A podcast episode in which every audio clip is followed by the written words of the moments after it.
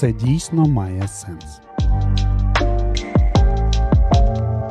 Привіт, друзі! З вами журналістка сайту міста Слов'янська 6262 Вікторія. І в нашому новому подкасті маємо розмову з мешканкою Краматорська, яка знаходилася в Києві під час повномасштабного вторгнення Росії.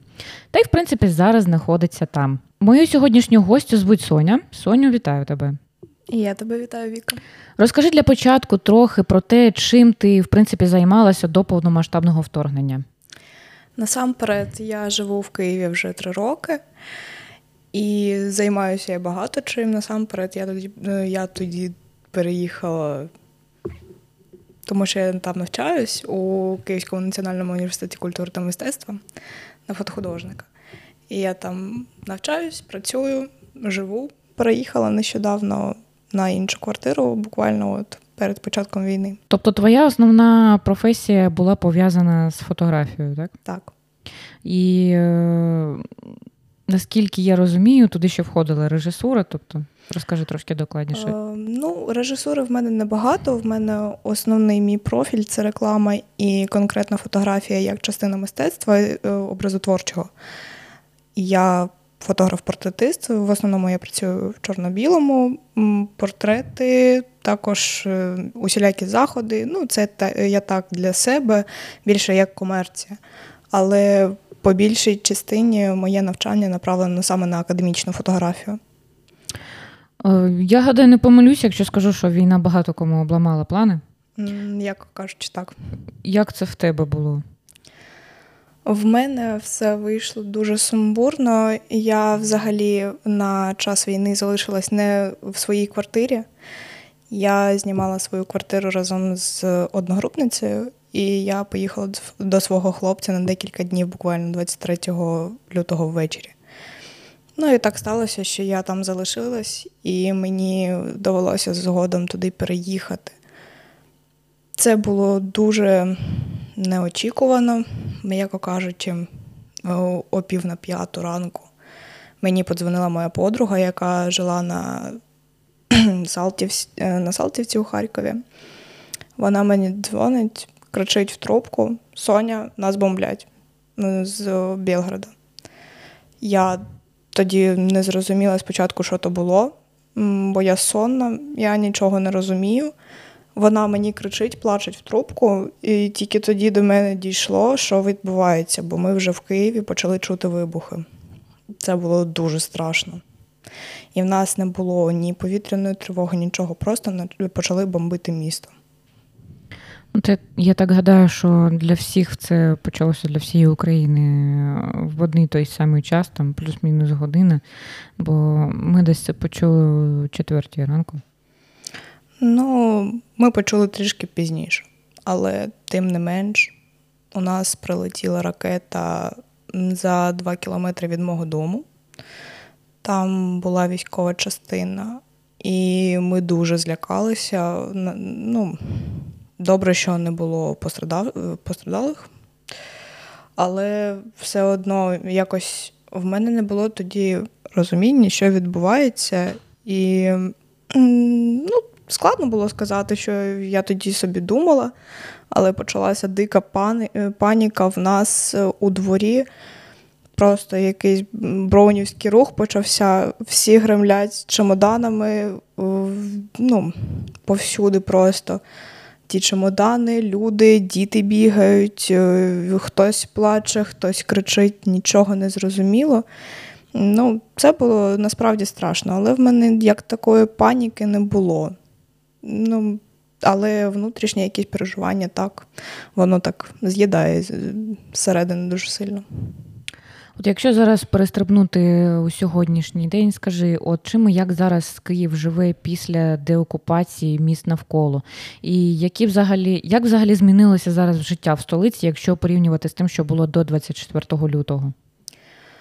Напевно, починаючи з початку квітня, коли деокупували місто. Київ сам не був в окупації, територію околиці. Навколо. Так. Я, наприклад, зараз проживаю у Бучанському районі, і мені до Бучі буквально 23 кілометри, до Ірпеня 20. І тому, нам було дуже чутно звідти все. та й з Києва самого також. Я проживаю в 5 кілометрах від Окружної, і все одно все чутно дуже сильно. Тоді місто почало потроху оживати, запустили транспорт, деякий міський, почали відкриватися якісь заклади. Ну так, потрошку місто почало оживати. Людей спочатку було небагато, машин було небагато, але згодом, десь тижні через 2-3, складно було сказати, що щось в цілому в місті відбувалось. Але все ще відбувалися повітряні тривоги, тому по більшій частині тільки за рахунок них ти пам'ятав, що декілька тижнів тому було все набагато гірше. Все одно прильоти відбувались по Києву, напевно, всі про це знають. Було страшно, звісно, але не в такій степені, щоб про це якось дуже багато думати. Якось, ти це відсуваєш на задвірки своєї душі десь, ти просто не хочеш про це думати, бо ти навколо бачиш нібито нормальне життя, але все ж таки не те. От щодо самих людей, ти спостерігала, може, якісь зміни там в їх поведінці чи, може, вставлені до якихось речей? Напевно, так. Дуже у багатьох змінилося ставлення до влади, до всього, що відбувається у світі, до того, в якому напрямку повинна рухатись, наприклад, Україна в цілому і люди в частності. Якось так. А якщо докладніше, от щодо того, куди повинна рухатись країна, наприклад, конкретніше, якщо казати? У багатьох моїх знайомих зі Сходу, з Донбасу, спочатку були такі настрої, типу, що це все відбувається 8 років, воно все перейшло в фонові режими, тому складно було сказати, типу, хто про що думає. Але після повномасштабного вторгнення всі одразу включились, переключились, що треба щось змінювати, треба рухатись до світлого майбутнього, як би то банально не звучало. І всі одразу включились, всі якісь сумніви, які були довго, вони якось щезли. І багато моїх знайомих зі Сходу стали волонтерити, багато хто поїхав на Западну допомагати переселенцям-біженцям, багато виїхало в Європу. Ось з моїх дівчат-знайомих, вони там теж займаються волонтерством. І в цілому я надію на те, що ми все ж таки будемо в Євросоюзі, і багато хто цього хоче і сподівається на це. А от щодо самих киян, спостерігала якісь зміни в них самих? Решта України протягом 8 років, в принципі, вони так вже не дуже слідкували за тим, що на Сході відбувається. Всі знали, що там якась війна йде, але воно в якійсь такій напівзамороженій стадії було, і, в принципі, так не дуже пам'ятали про це, як зараз. З приводу киян можу сказати, що після Бучі і Ірпіня така ненависть була до всього того, що відбувається, до окупантів. Це якби і так понятно. Але ж, все-таки ця ненависть така, що побачив би руського, вбив би голими руками. І до всієї цієї ситуації кияни дуже сильно боялись. От, наприклад, наші сусіди, вони сиділи декілька днів, не виходячи зовсім з підвалу. Вони тоді позносили туди дивани, крісла якісь, першу медичну допомогу якусь, їжу, харчі, там все таке. Вони там сиділи, я знаю, 2 родини сиділи там 4 дні, не виходячи звідти зовсім. Бо була паніка, а їхати не було куди, на жаль. І тому я б сказала, що дуже сильно вони боялись, як і всі ми, але хтось менше, хтось більше. У багатьох почались панічні атаки. Ну, тобто все це дуже сильно відображається на психіці, і це дійсно складно, коли ти бачиш людину, яку це зламало. Ну, в прямому смислі, можна сказати. Ну так, війна по психіці вдарила дуже сильно.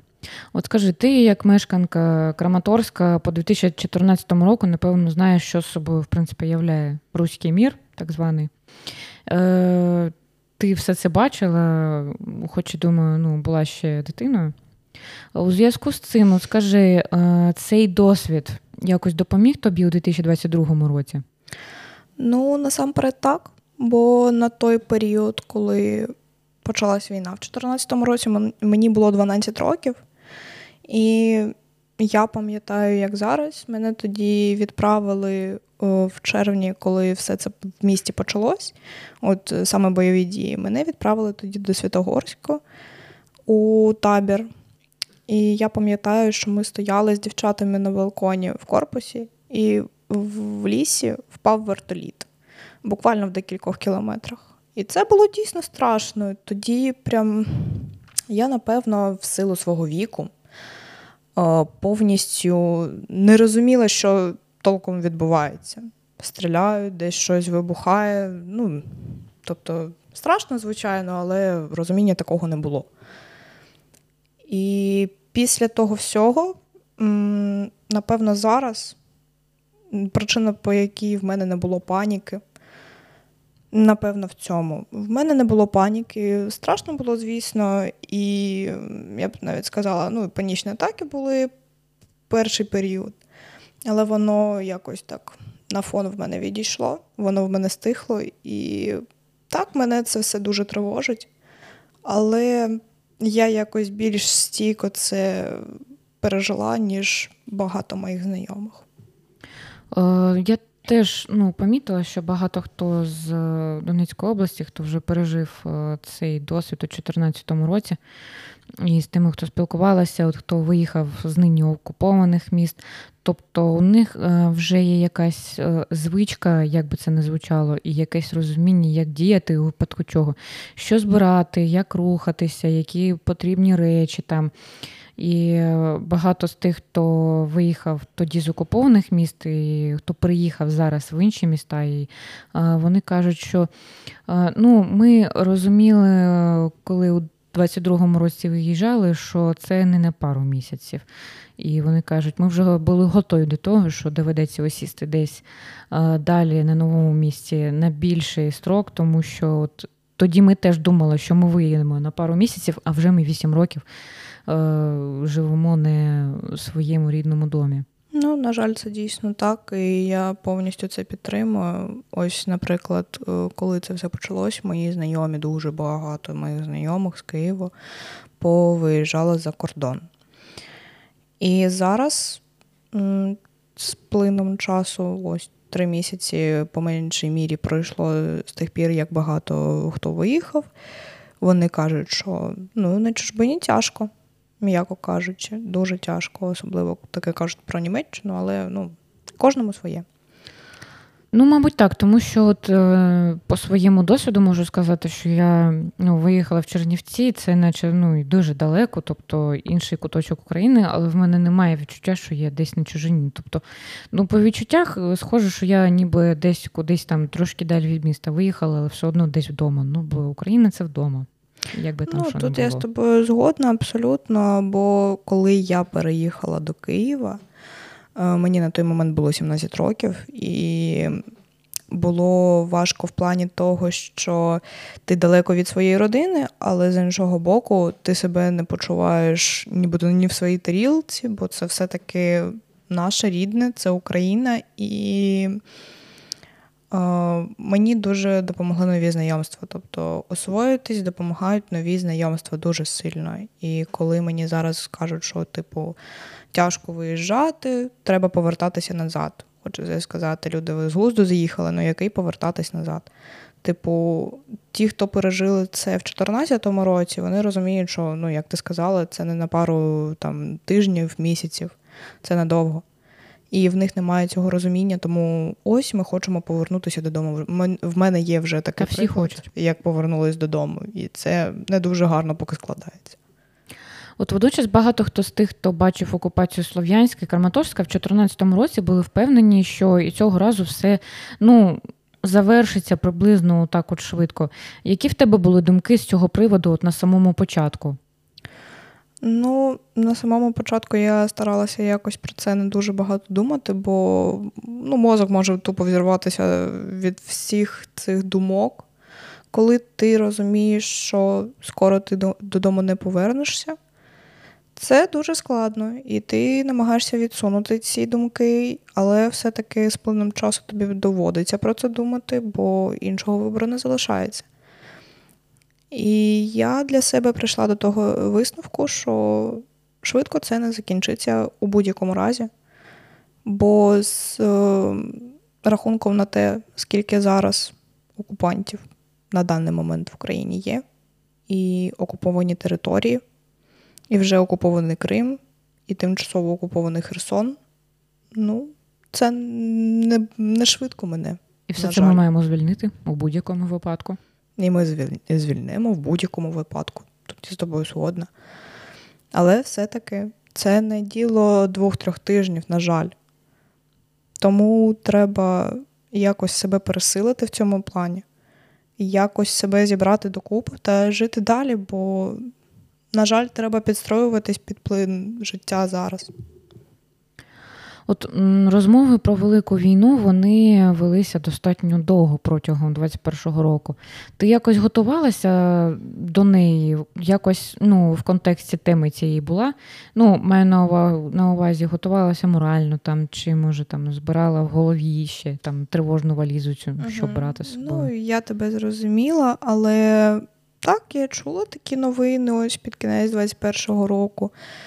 І тоді дуже багато було реально приколів з приводу тривожних чемоданчиків, всяке таке.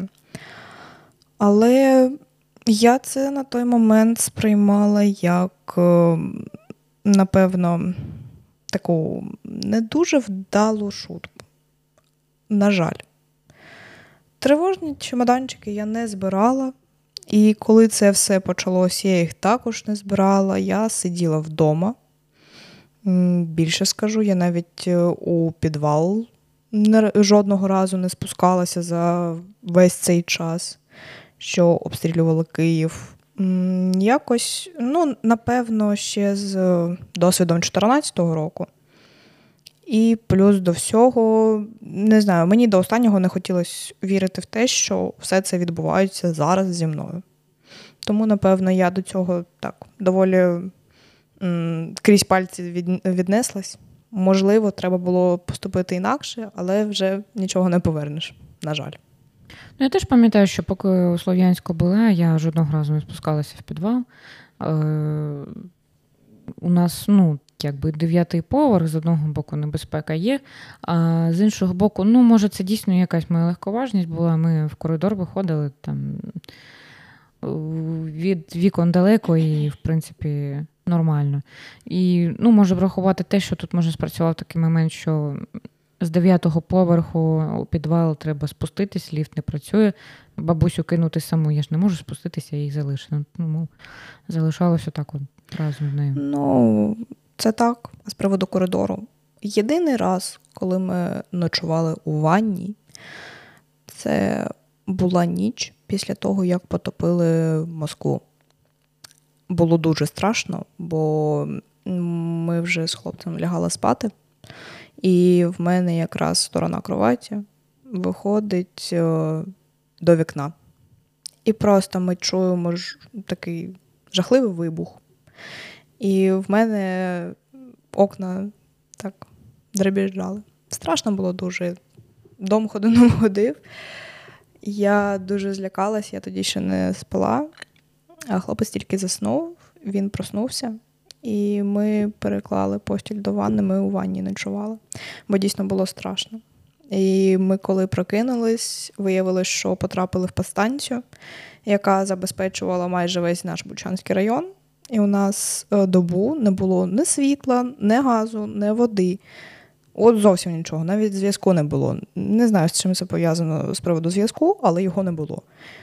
І ми тільки коли вийшли з нашого ЖК, десь там з'явився зв'язок, і я змогла зв'язатися зі своїми рідними. Тому, таке не дуже позитивно. От ми підійшли до такого питання, якщо вже торкнулася теми життя в таких умовах. Яким було життя в Києві, коли навколо міста точилися бої? От оцей побут. По більшій частині життя в самому місті не було. Я не знаю, скільки людей виїхало конкретно з Києва, але місто було просто пустим. Взагалі. За необхідністю мені довелося на мою стару квартиру іти пішки 15 кілометрів туди і 15 назад. Я згодна, що це не найрозумніше моє рішення з приводу склавшихся подій, але так треба було. І поки ми йшли туди, ми не побачили майже зовсім нікого. І мало того, що людей не було, так ще й транспорт взагалі ніякого не було. Місто просто пусте. Я ніколи в житті не бачила Київ настільки пустим. Для мене це був шок. З приводу побуту, ми 2 місяці сиділи вдома, взагалі нічого не робили. Я постійно готувала, прибирала. Для мене це було способом себе заспокоїти, не думати про все те, що відбувається назовні. В мене був дом, в мене була кухня. Все, для мене нічого більше не потрібно було. Хлопець мій сидів місяць вдома, потім його вже визвали на роботу. Він ходив на роботу, я ще сиділа вдома місяць. І було, звісно, складно, але все ж таки мене хоч якось заспокоювали домашні справи. Так, згодна, що домашні справи от мене особисто теж заспокоюють, коли я там щось прибираю, там розкладаю речі, там щось сортую, там, навіть оці переїзди, коли там були з однієї квартири в іншу, там, так, воно важко, але це трохи так розвантажило, коли ти спочатку попрацював на роботі, потім так, попрацював добре вдома, потім ти лягаєш спати, ти мертвий, у тебе жодної думки немає, жодної тривожної думки, і це просто, супер, це прям працює. Так, тут я з тобою згодна, це супер заспокоювало, але мої старання на кухні закінчилися 5 зайвими кілограмами в мого хлопця і 2 у мене. Нічого, це можна виправити з часом, то таке.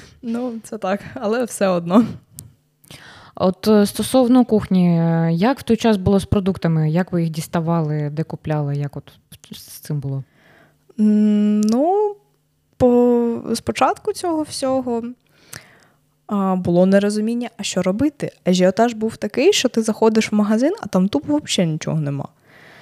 Я, от як зараз пам'ятаю, я підбігаю до полички з борошном, і там стоїть 2 пакети. І стоїмо ми 3. Чоловік, бабця і я. Чоловік підбігає, забирає 1 пакет, і тут я просто, в мене включається біги. За чоловіком? Ага, я забираю той пакет, який останній залишався на поличці. На мене бабця подивилася так. Ой. Щоб тобі горіти в пеклі. Типу того. І взагалі якось. Та битва за борошно. То було епічно, звісно. Якби це хтось бачив. Я так з цього сміялась довго. А взагалі, насамперед, ми якось так потрапляли в магазини, коли там все було.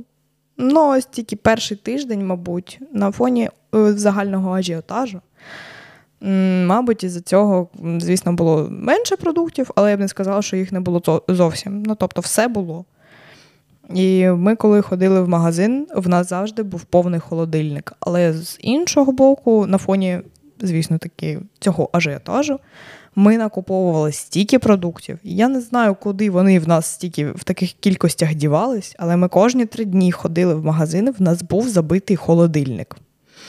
На ґрунті стресу, може? Можливо, і так. Але, все ж таки. Не знаю. У нас з продуктами проблеми, слава Богу, не було. Таке. От чому взагалі в Києві вирішила залишитись? Прямо зовсім? Прям зовсім, напевно, тому що там був хлопець по більшій частині. Якби його не було, можливо, б я і поїхала. Але варіантів в мене було небагато. В мене є родичі в Кременчуці. І там зараз моя мама з дідусем. Тобто туди мені також було б складно туди поїхати назовсім. Тому я залишилась, напевно, знову ж таки з тією думкою, що в мене не було ні паніки, ні такого мандражу якогось, не знаю. Страх був, але не такий, щоб в таких обставинах кудись їхати. Тому я залишилась там. Я так розумію, що батьки твої перебували на той момент в Краматорську? Так, в мене батько там зараз. Мама з дідусем поїхала звідти десь на початку квітня. В мене дідусь лежачий, і тому було його дуже важко вивезти. У мене брат рідний, він наразі на постійне місце проживання переїхав до Німеччини з сім'єю, він там працює.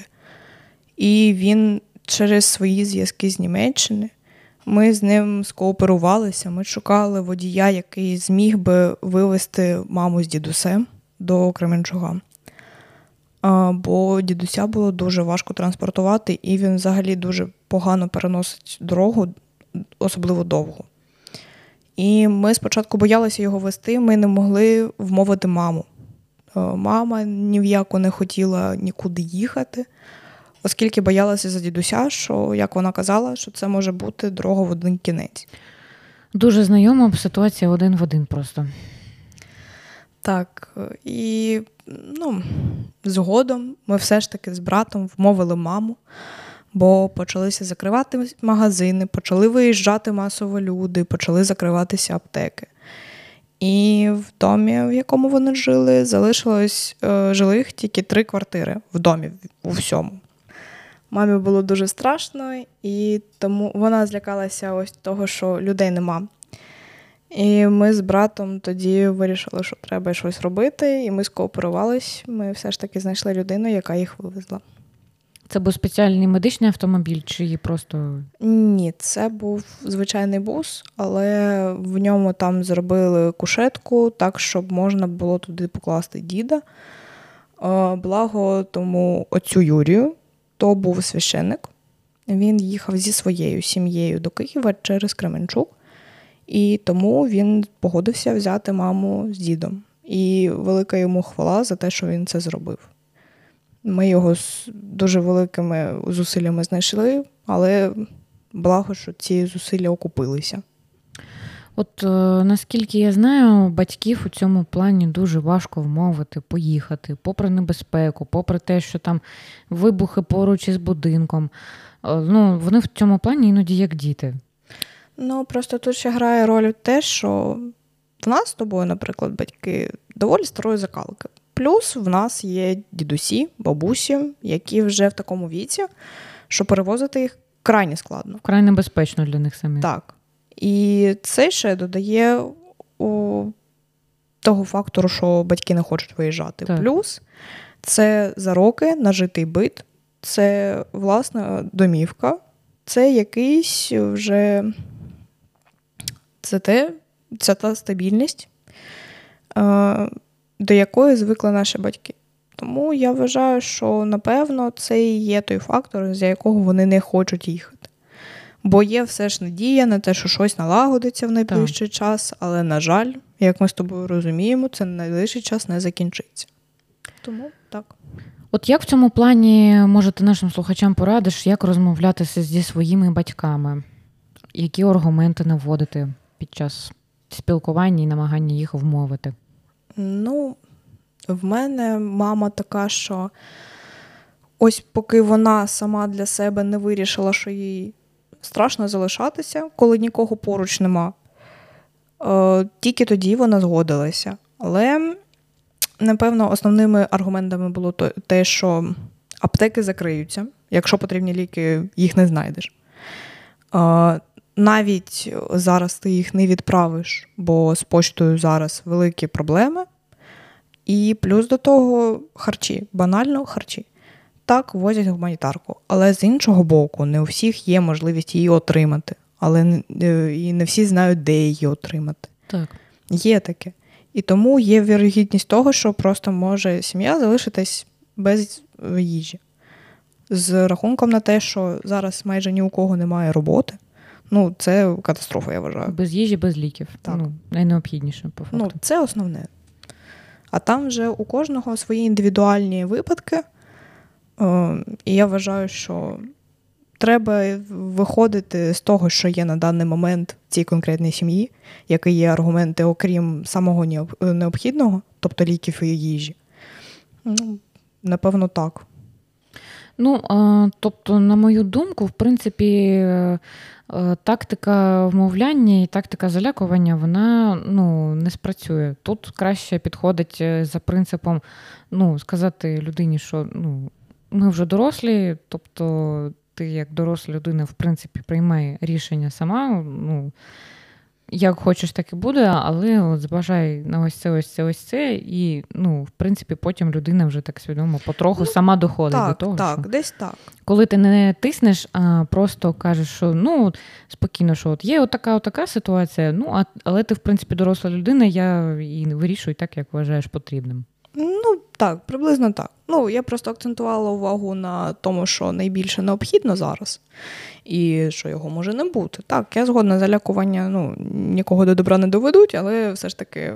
Ну, це діє навпаки навіть іноді. Ну, так.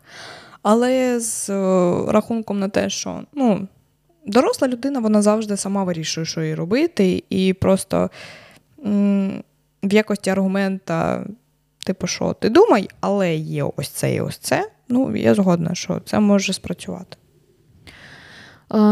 Багато в кого зараз є проблеми з плануванням. От якщо відійти трошки від цього, як у тебе з цим? От люди оговтуються, але от є ще трохи так, ну, момент такий. Ну, по першому часу, коли місто почало оживати, в мене з плануванням були великі проблеми. Бо ось, наприклад, до всього цього в мене були плани, я мала летіти в Італію на роботу.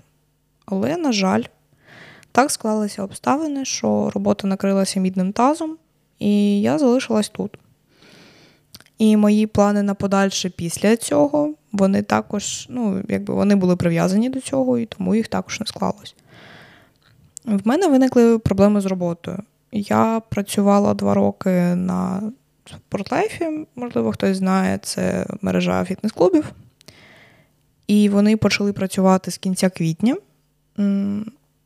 Я виходила на заміни, там не на свій клуб, бо він був закритий, було їх всього 4 на місто відкритих.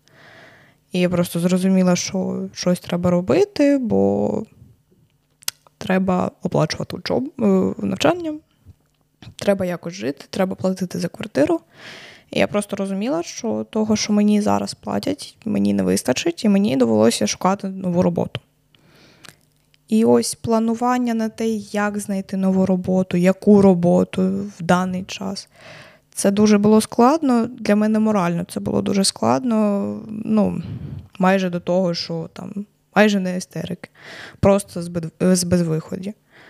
Ну, по ітогу все склалося більш-менш нормально, я знайшла собі роботу, я пішла з тієї роботи.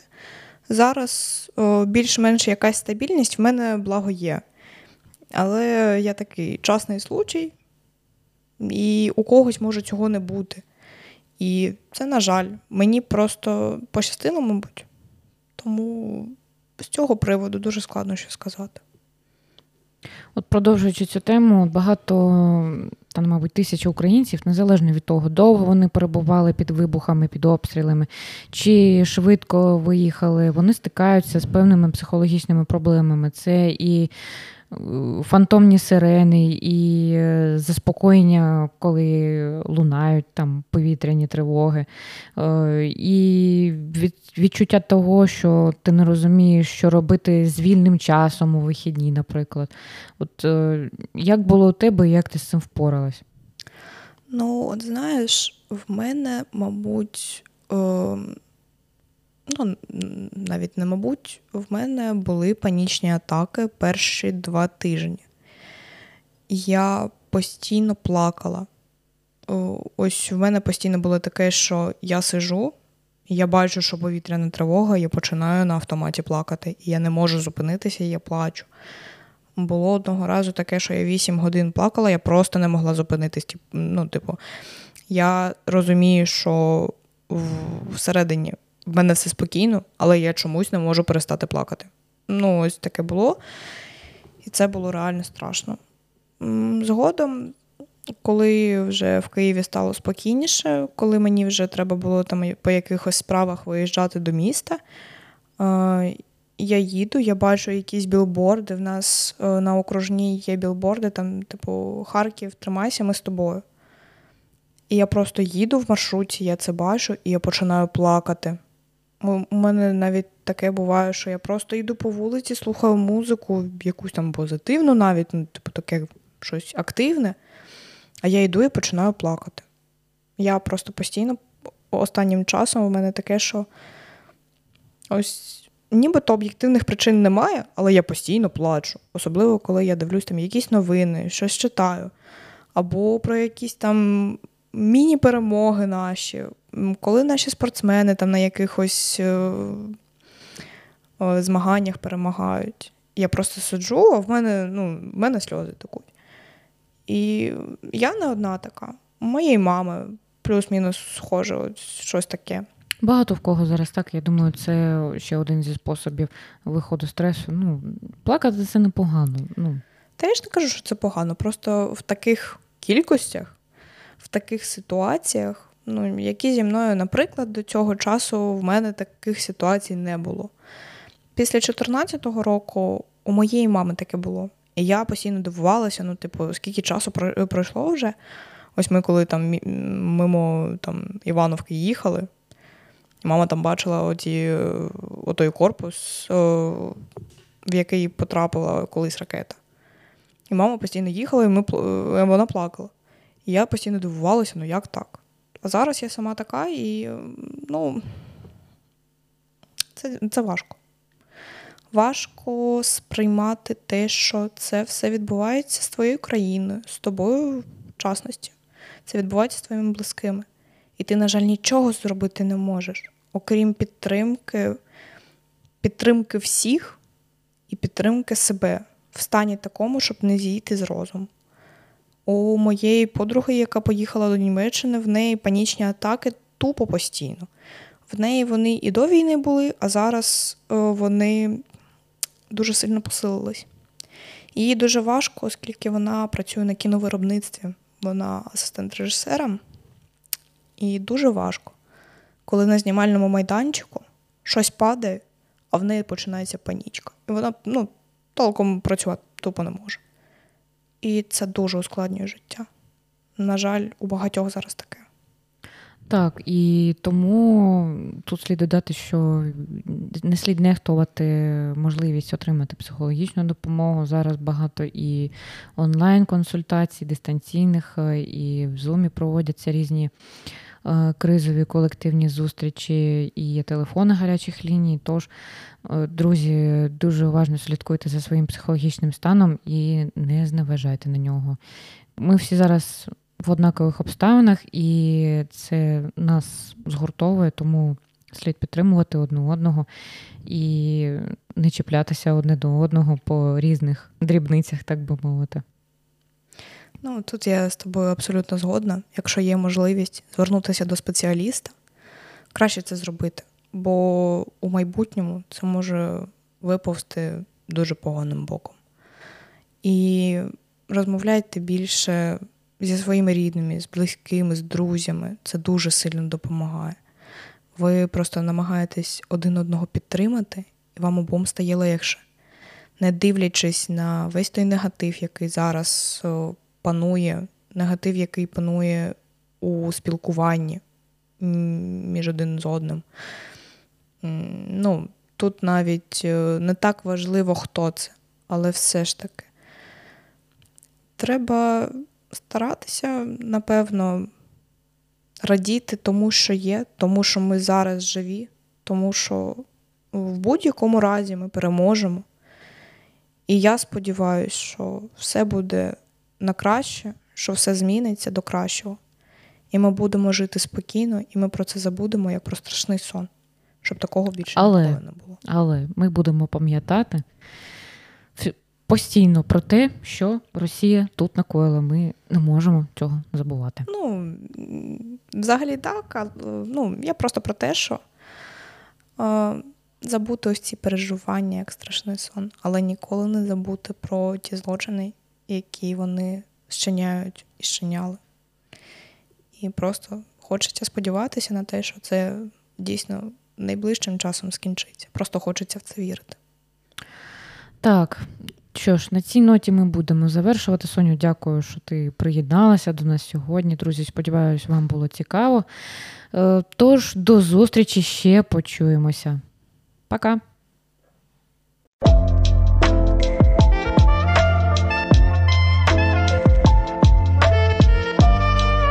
Це дійсно має сенс.